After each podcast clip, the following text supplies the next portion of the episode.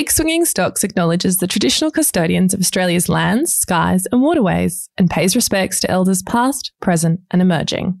This podcast is brought to you by Selfwealth and operates under AFSL number 421789 as general advice only. Because we can't take into account your personal objectives or financial situation, you should seek independent professional financial advice before making any investment decision. For more information and our financial disclosure statement, check the show notes.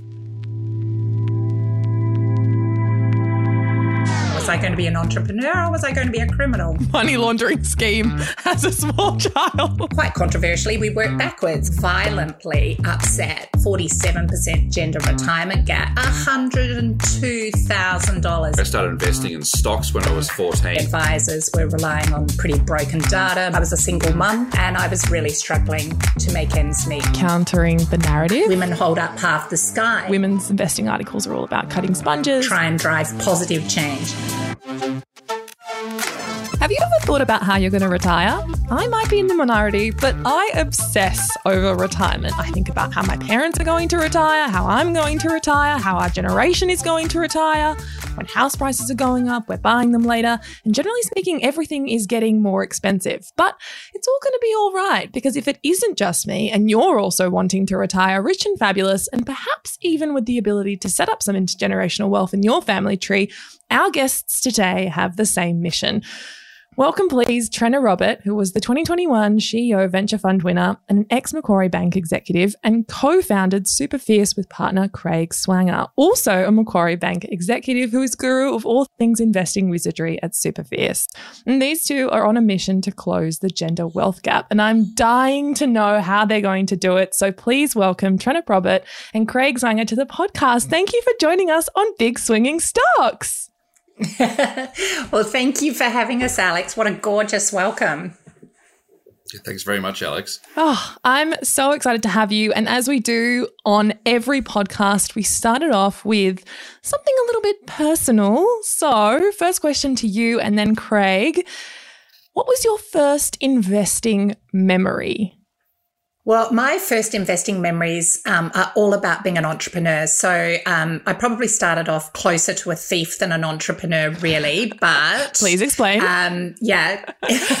so when I was young, you know, I was pretty famous in a small country town for going around to everybody else's gardens and, um, you know, chopping up my favorite plants and flowers. And then I would go back into my pa's workshop and get wood, and I'd use a magnifying glass to use the sun to burn different messages on there. And then I'd use nails and I'd hammer on the different plants and so on. Then I'd go back and sell everybody their plants back to them. So that was the beginning. But yeah, so and then I would all of the money that I would make, I would use to be able to buy stuff, to be able to build more things to sell.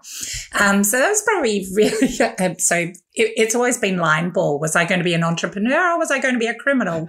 You know. So so far I'm falling on the right side of of the line, but yeah, it was probably always it was probably always a close one from the oh beginning.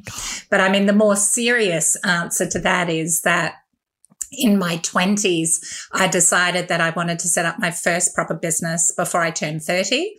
Uh, and I got in by the, the, by the hair of my chinny chin chin, as they say. And so, um, I worked really hard to talk myself into a pretty awesome big redundancy package.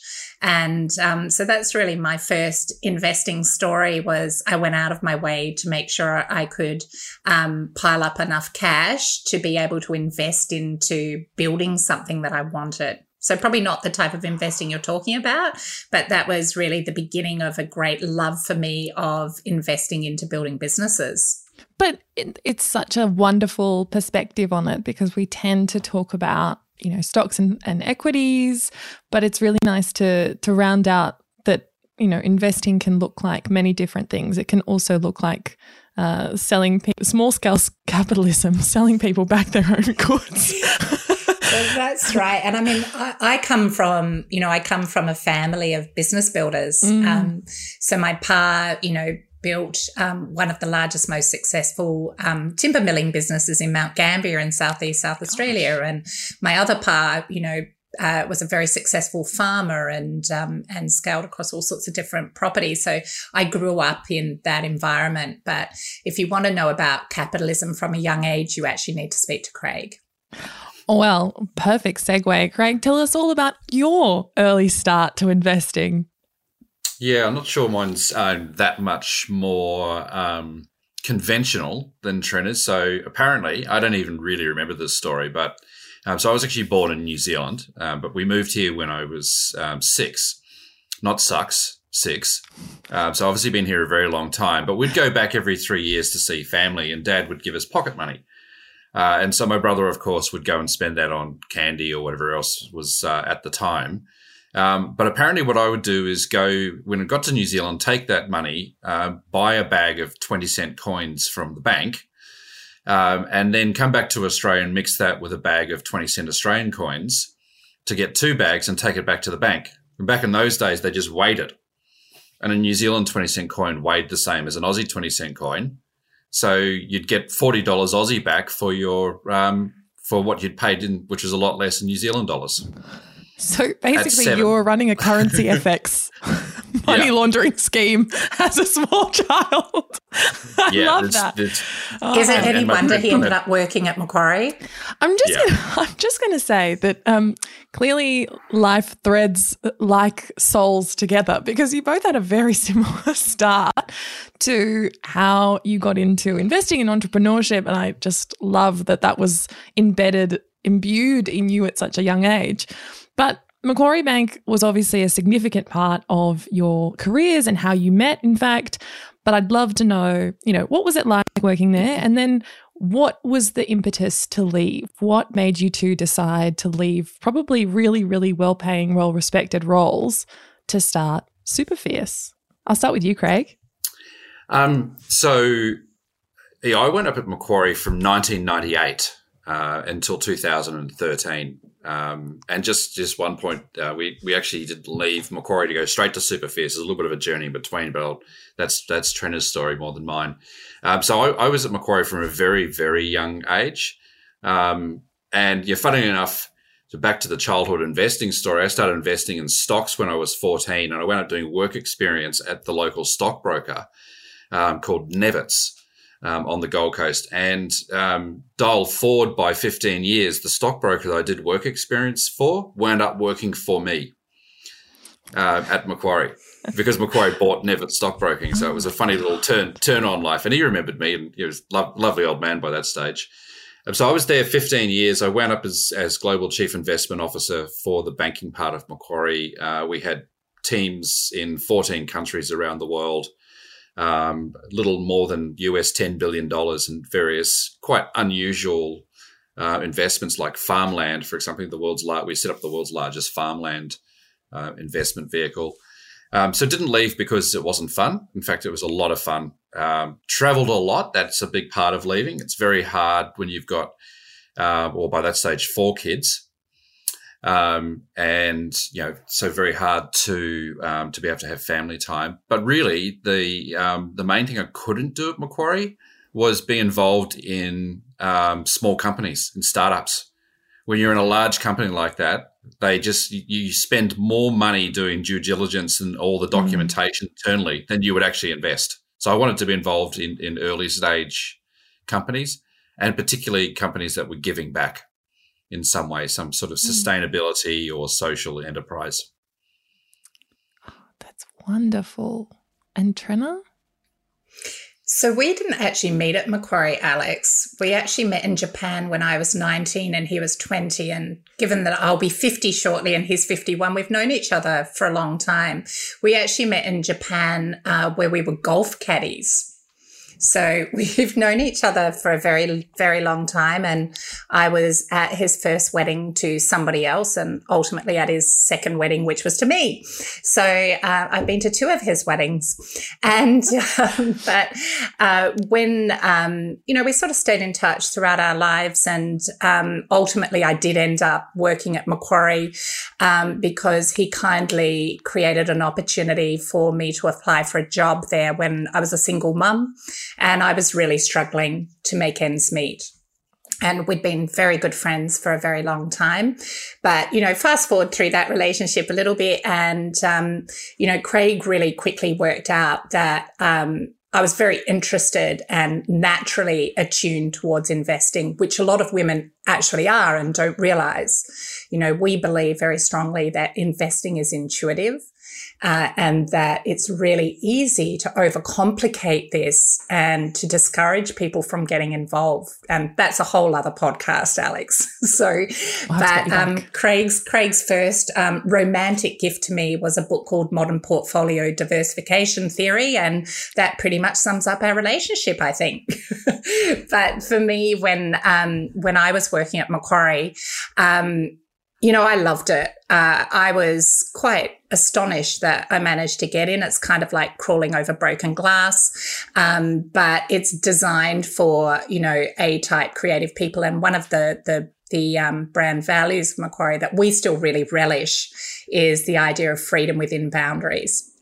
And so what that means is we don't want to go to jail, right? There's regulations and so on, but yeah. um, innovation thrives within mm. an environment where you get to push at the edges of boundaries. And so something yeah. that Craig and I both really loved working at Macquarie was getting under the bonnet of complex products and um, doing something slightly different, which was, you know, what can be typical in financial services is to come up with a really bright idea, um, structure something, get a marketing person to slap a brochure on it and a salesperson to ship it to somebody, right? You know, quite controversially, we worked backwards and looked for opportunities and problems in the world that we wanted to solve.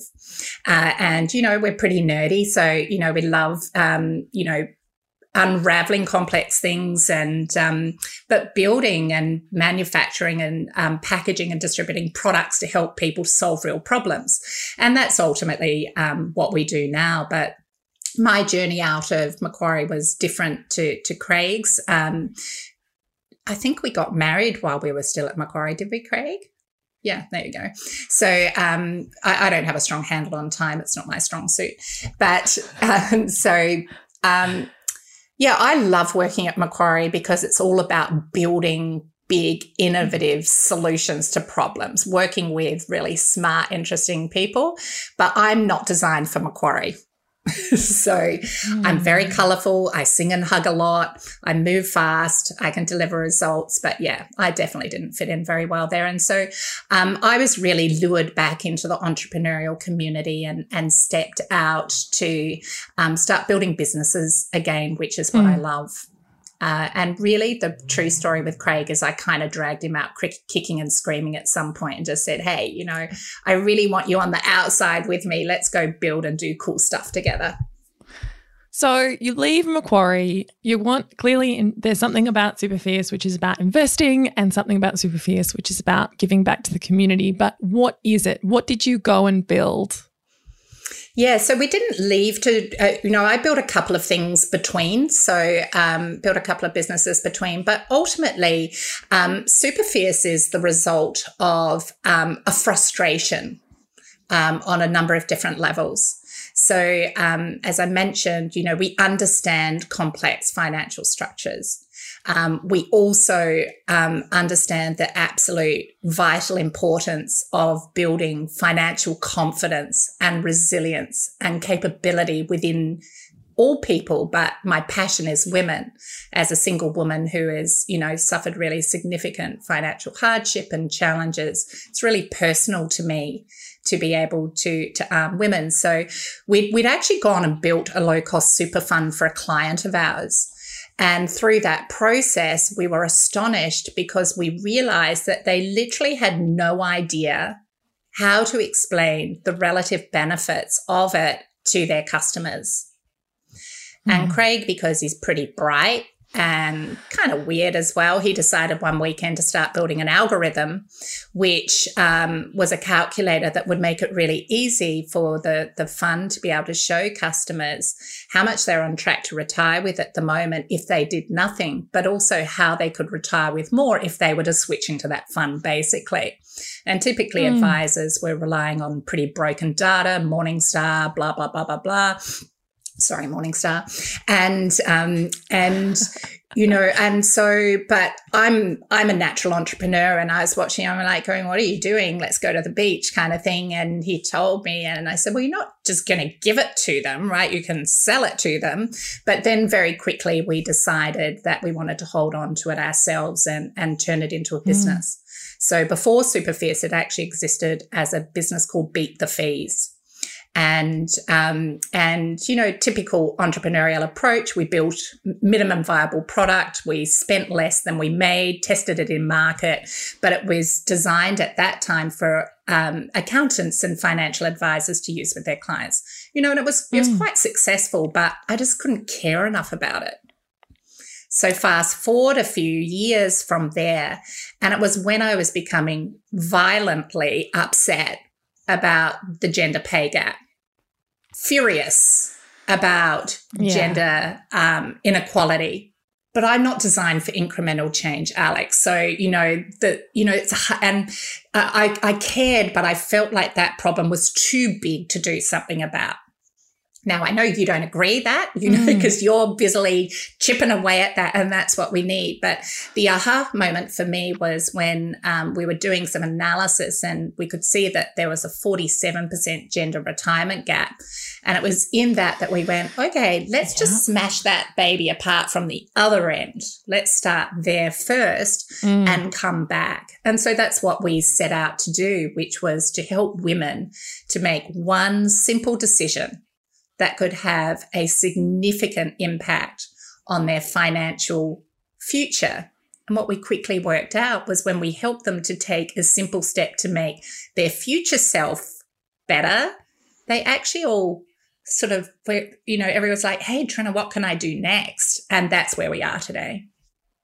So, switching or even just evaluating the relative success or of performance of your super fund, actually you found that that had flow on effects to people who were using super fierce and they would start to think about other aspects of their life as well. I mean, we all know, right? It's it's like when mm. you're getting physically fit you know, for for a month or so, right? Yeah. It's not you know, it's until you, it's not until you start to see a few results that then you maybe run a bit harder or eat, eat a little bit less, right? So it's when you start to see the impact of a good decision in a positive way that it gives you that little bit of impetus mm. to do the mm. next thing. And that's really exciting to me because we know that for women, the very small amount of effort that they need to take to save on unnecessary super fees. The average over the lifetime of an Australian mm. woman, $102,000 in unnecessary super fees.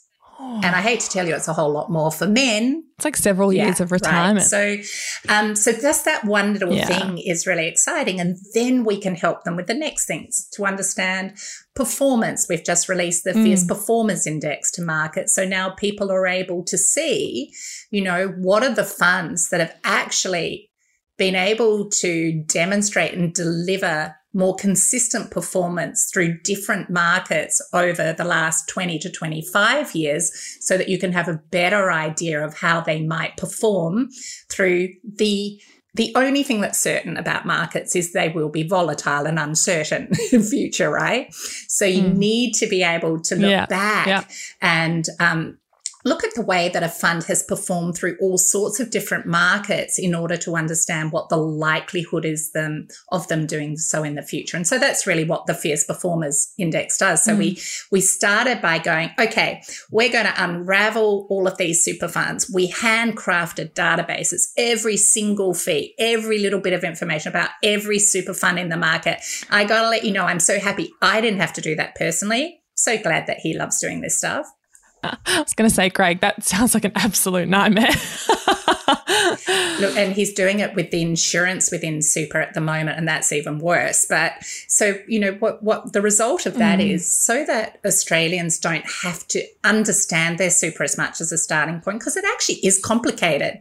If somebody tells you it's not complicated, that's yeah. incorrect. It is complicated. Um, so we wanted to make it really easy for people to be able to understand and compare super funds because it's all very well somebody saying, okay, well, this, this, this this, this, this, if you don't have the ability to um, really compare them on a like for like basis. And, and that's what mm. we set out to do so that people can retire with more.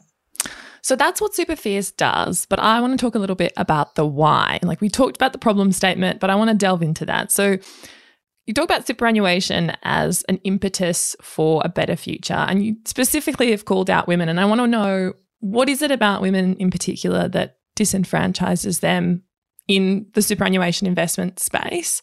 And why do you think that it's such a powerful method to improve their financial freedom? I mean, I can't believe how excited I get about super because, unlike you, Aleks, I'm not wired for that. so, you know, Craig is ultimately responsible. Yeah, I'm not sure if that, that wasn't meant to be insulting. I think you're remarkable. No, no, I, I, I agree. I think most, um, you know, I have significant financial anxiety, which is why I obsess about super. But I think for a lot of people, it's just something that happens in the background, which is why I think it's even more important to bring it out of the shadows and demonstrate for people why it can be so yeah, powerful. I'm going to say a couple of things, and I'm, then I'm going to get Craig to share some of his recent um, analysis um, around this. So, in fact, let's start there, Craig. let's start with you, where you know around the the largest financial asset. Yeah. So that so why is it so empowering? Well, as Australians, we've always heard and believed that the the largest asset we'll ever own is our home, and that was true up to a, a certain point. Uh, so the the average age that an Australian gets their first home has steadily climbed from 25 to 29, currently 34 or 35, and on current track it'll be 38 very soon. Right. In the meantime, because super has really kicked in as a system from the Keating days, but it was only 6% of your salary back then. Now it's going to be 12 very soon. Um, we've got a whole generation of people that start contributing to their super. In other words, they start investing in their super from 20. So by the time they have bought their first home, yeah.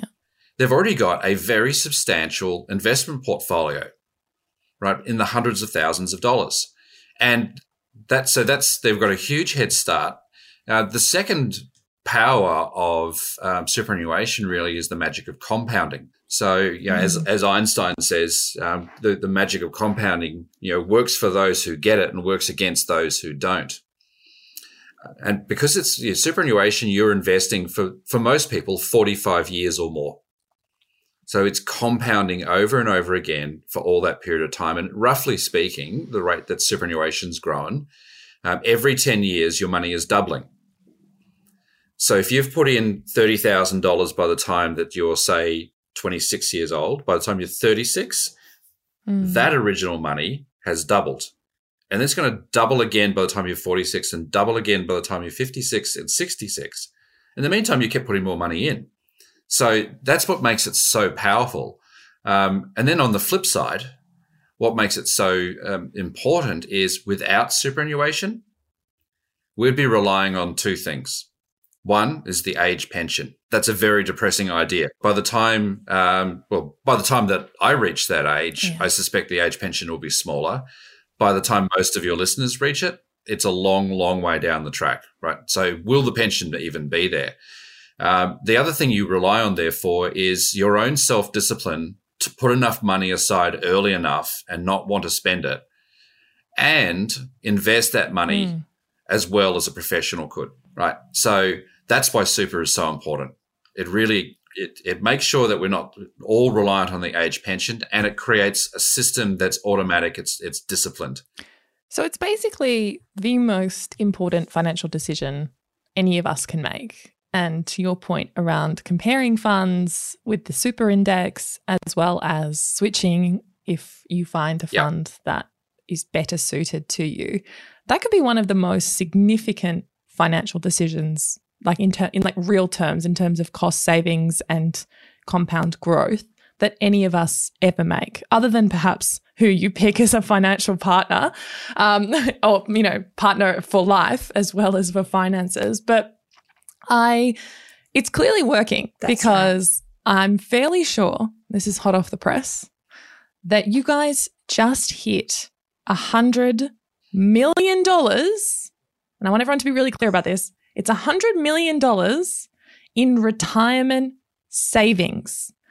Not in how many people have used the service and switched, but in actual real retirement savings. I mean, that blew my mind.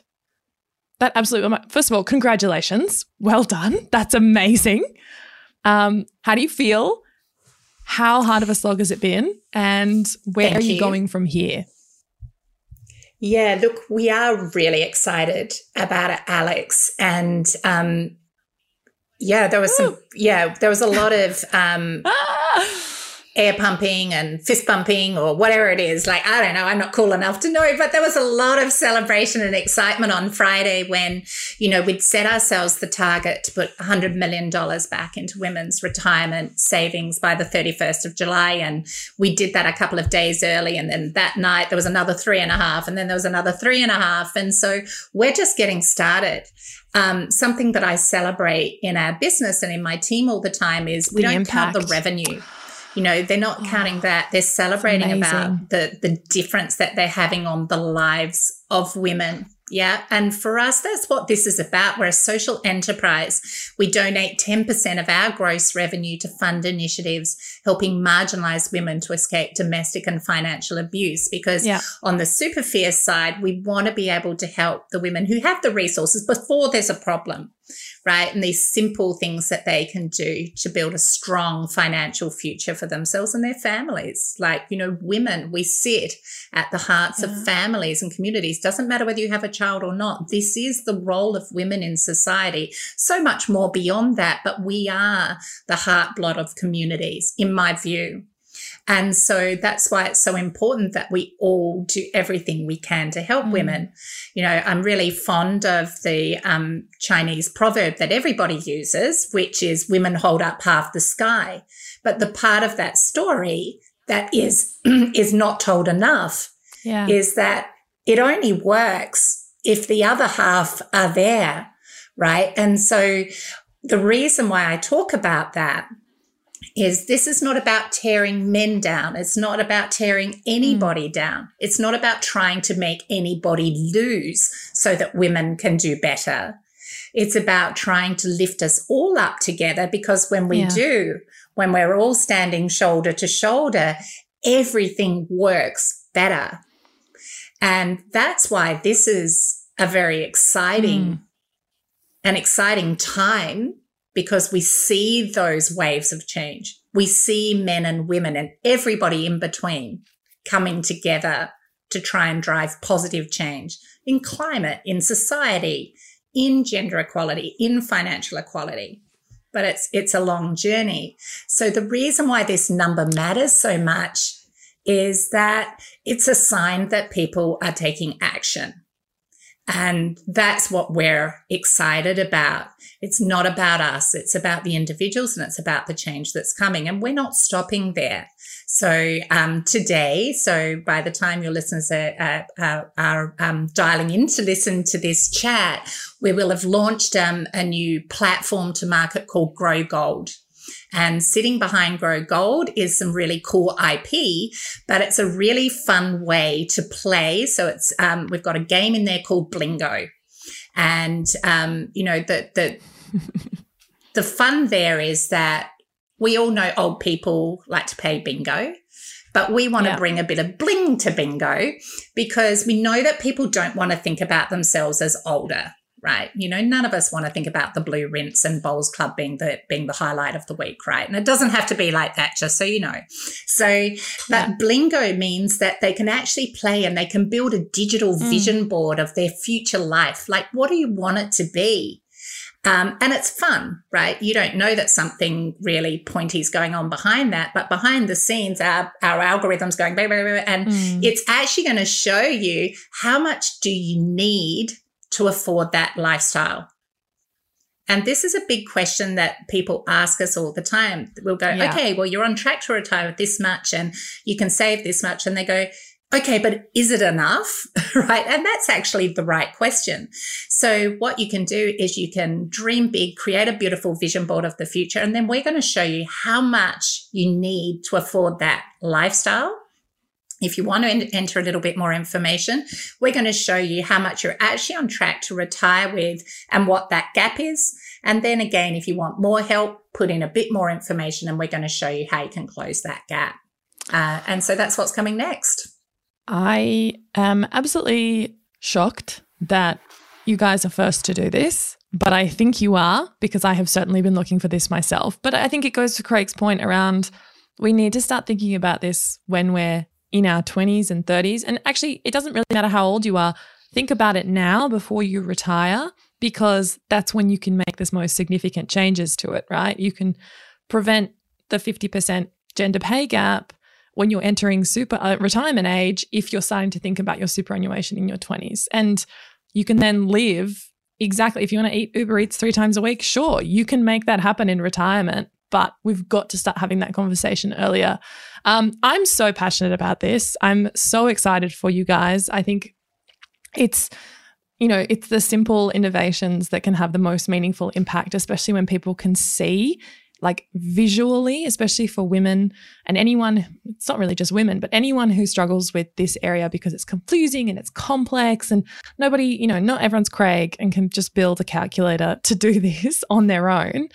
And so if you're curious about your superannuation or you just want somewhere to start, I highly encourage you all to check out Blingo because it's just going to be the easiest way to make a meaningful impact and probably save yourself hundreds of thousands of dollars in retirement. My final question, because I love this concept of like, you know, people in their 20s and 30s, maybe this isn't top of mind, but it should be because it's so important. But my question to the both of you is if you were in your 20s, what advice would you give your former selves? Look, I, I genuinely think it would be um, to really question uh, some of the discretionary spend. Yeah, I, I, think very carefully about that because the great part about being 20 is you don't you don't have um, obligations, you don't have responsibilities, and the whole point is to live.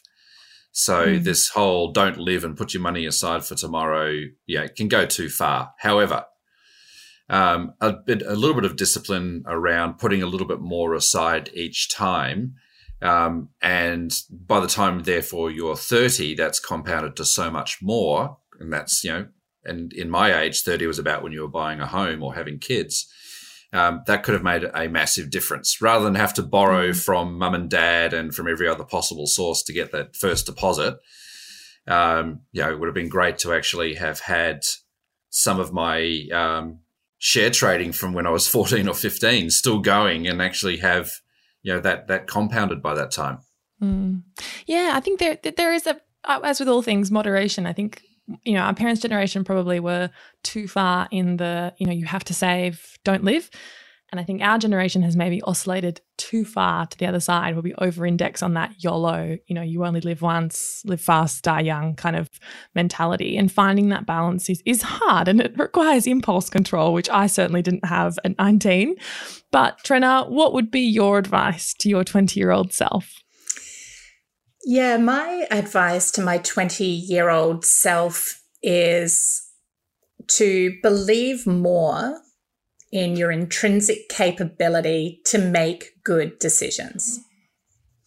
And that may sound a bit airy fairy for a, a podcast um, like this, but for me, that's the foundation point that I see where women don't make good decisions about their financial well being.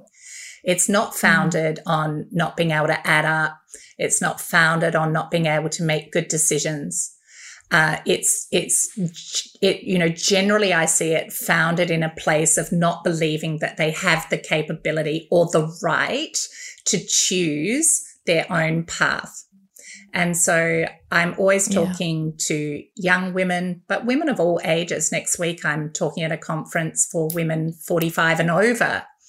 And the same issues are still true, which I see, which is this um, and it's a flow through in society, but where women have been brought up to believe mm. that this isn't their place to play. And I'm here to tell you that we are naturally brilliant at this.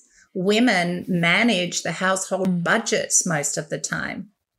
You know, the decisions on most purchases are researched by and finalized by women in most households.